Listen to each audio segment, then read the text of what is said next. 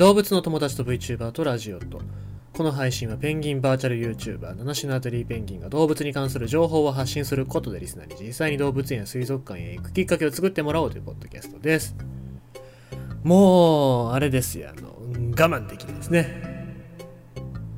ホークス5連敗で。え？千葉ロッテが1位というそういうことなので。あの上昇チームのファンって負けに弱いんですよ。これがずっとなんか負けを経験しまくってるチームとかだったら、まあ、また負けた、明日勝ちゃいいやって感じになりますけど、そうじゃないです。あの、我々日ハムと違いますので、えー、まあそういうところでちょっとホークスが調子が悪くて5連敗ということで、まあ、あの、あんまり機嫌が良くないんですけど、まあ、そんなことで左右されても仕方がないんでね、えー、まあ、社会には戻ってきますよ、当然。しかし、しかし、まあね、うん、大谷君がこう活躍したら、あの、ホークスはダメだっていう、もうなんかね、えー、全然ホークスがダメになっちゃうって、まあだから大谷を応援できていいなとは思いますよ。えー、まあなんか最近野球の話ばっかりなんで野球から離れなきゃいけないなと思いつつもなんか野球以外の話題がないですね。えっ、ー、とね、明日、えー、あ、そうそう、今日は、明日じゃないや、えー、今日の話しよう今日はあの朝にラジオやったんですよ。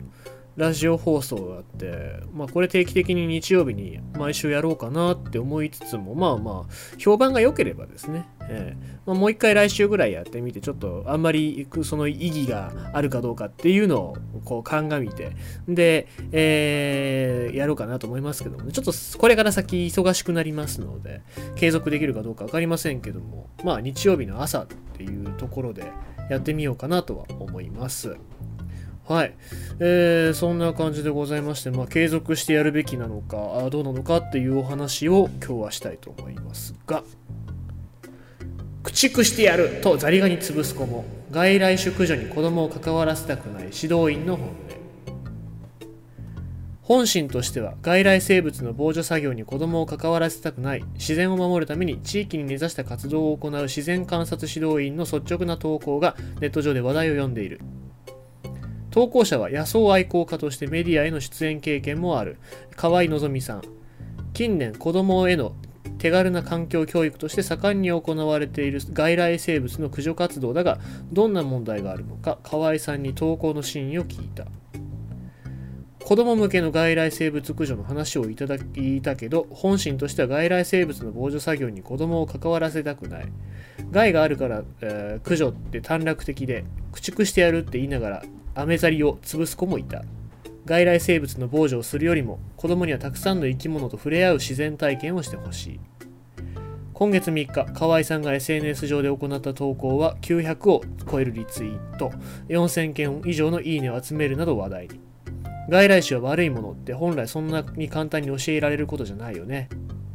悪いのは外来種ではなく持ち込んだ人間。生き物を大切にと外来種は殺しましょうって矛盾を教えるのは至難の技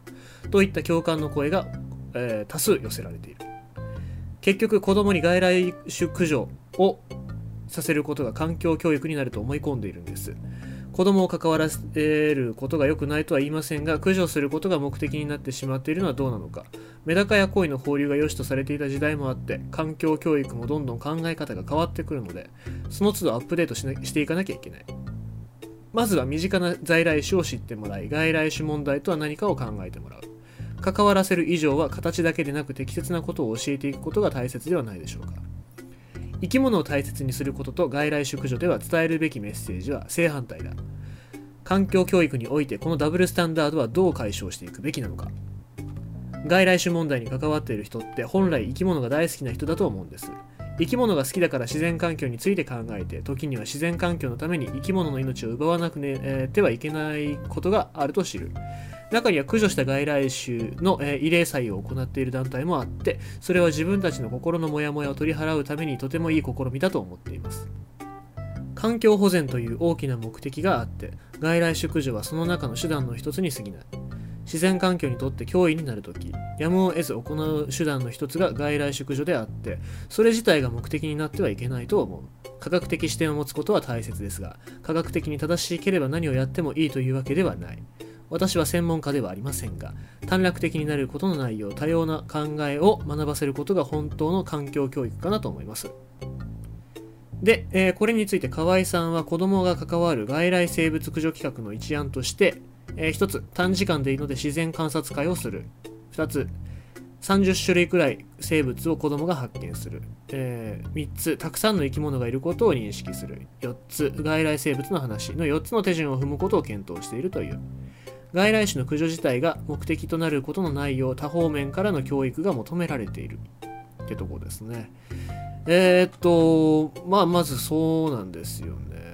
外来種の駆除っていうのは、まあ、子供がいきなりやることじゃないのかなとは思いますよね、まあ、池の水抜いてみたみたいなあんな番組が人気になりますので、まあ、駆除することがいいことだみたいななんかね敵を倒すやっつけるみたいなゲーム感覚でやるのではなくてまあどちらにしろ命を奪うんだよっていうことに、え気づかなきゃいけないわけですよね。で僕らなんかってアメリカザリガニとか結構川の岩の隙間なんかにまあ人によっちゃ餌が違うと思いますけど僕の場合スルメイカなんか結びつけて、えーその岩の隙間の中に入れたらアメザリがそれハサミに挟んででそれを釣り上げるみたいなそういう経験もしてましたけどもなんかそういう手順を踏んで、えーで実はこれ外来生物なんだみたいな話をね、え踏んでいくことで、えーまあ、そうやって環境のこと考えてくれる体制になるのかなとは思うんですよね。でしかもこれ地域によってまちまちじゃないですか。で人にあの場所によってはもう鯉を放流したりとかなんかえっ、と違う魚を放流したりみたいなそういうこともやってるとこもありますけどもまあそれはあ本当やっちゃいけないことだと思いますので、えー前はニジマスだったかなニジマスか何かを放流したっていうので炎上してましたけどもそういうこともあったので、まあ、全国的にそういう教育の方針っていうのがどっか環境省か何かから提示されないとまあなんか間違ったことを教えちゃったりとかあとはその子供があの生物に対しての認識を歪めてしまうみたいなそういうことも側面もあるのかなとは思いますのでですねえーまあなのでそうやって河合さんがおっしゃるようなそういう体制が取れれば僕もいいかなとも思います。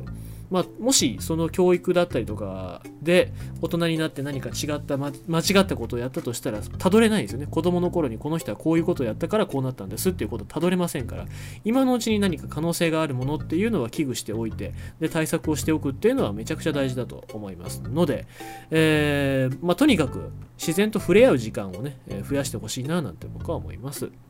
ということでございまして今日のニュースはザリガニを潰す子も外来生物駆除に子供を関わらせたくない指導員の本音ということでございました。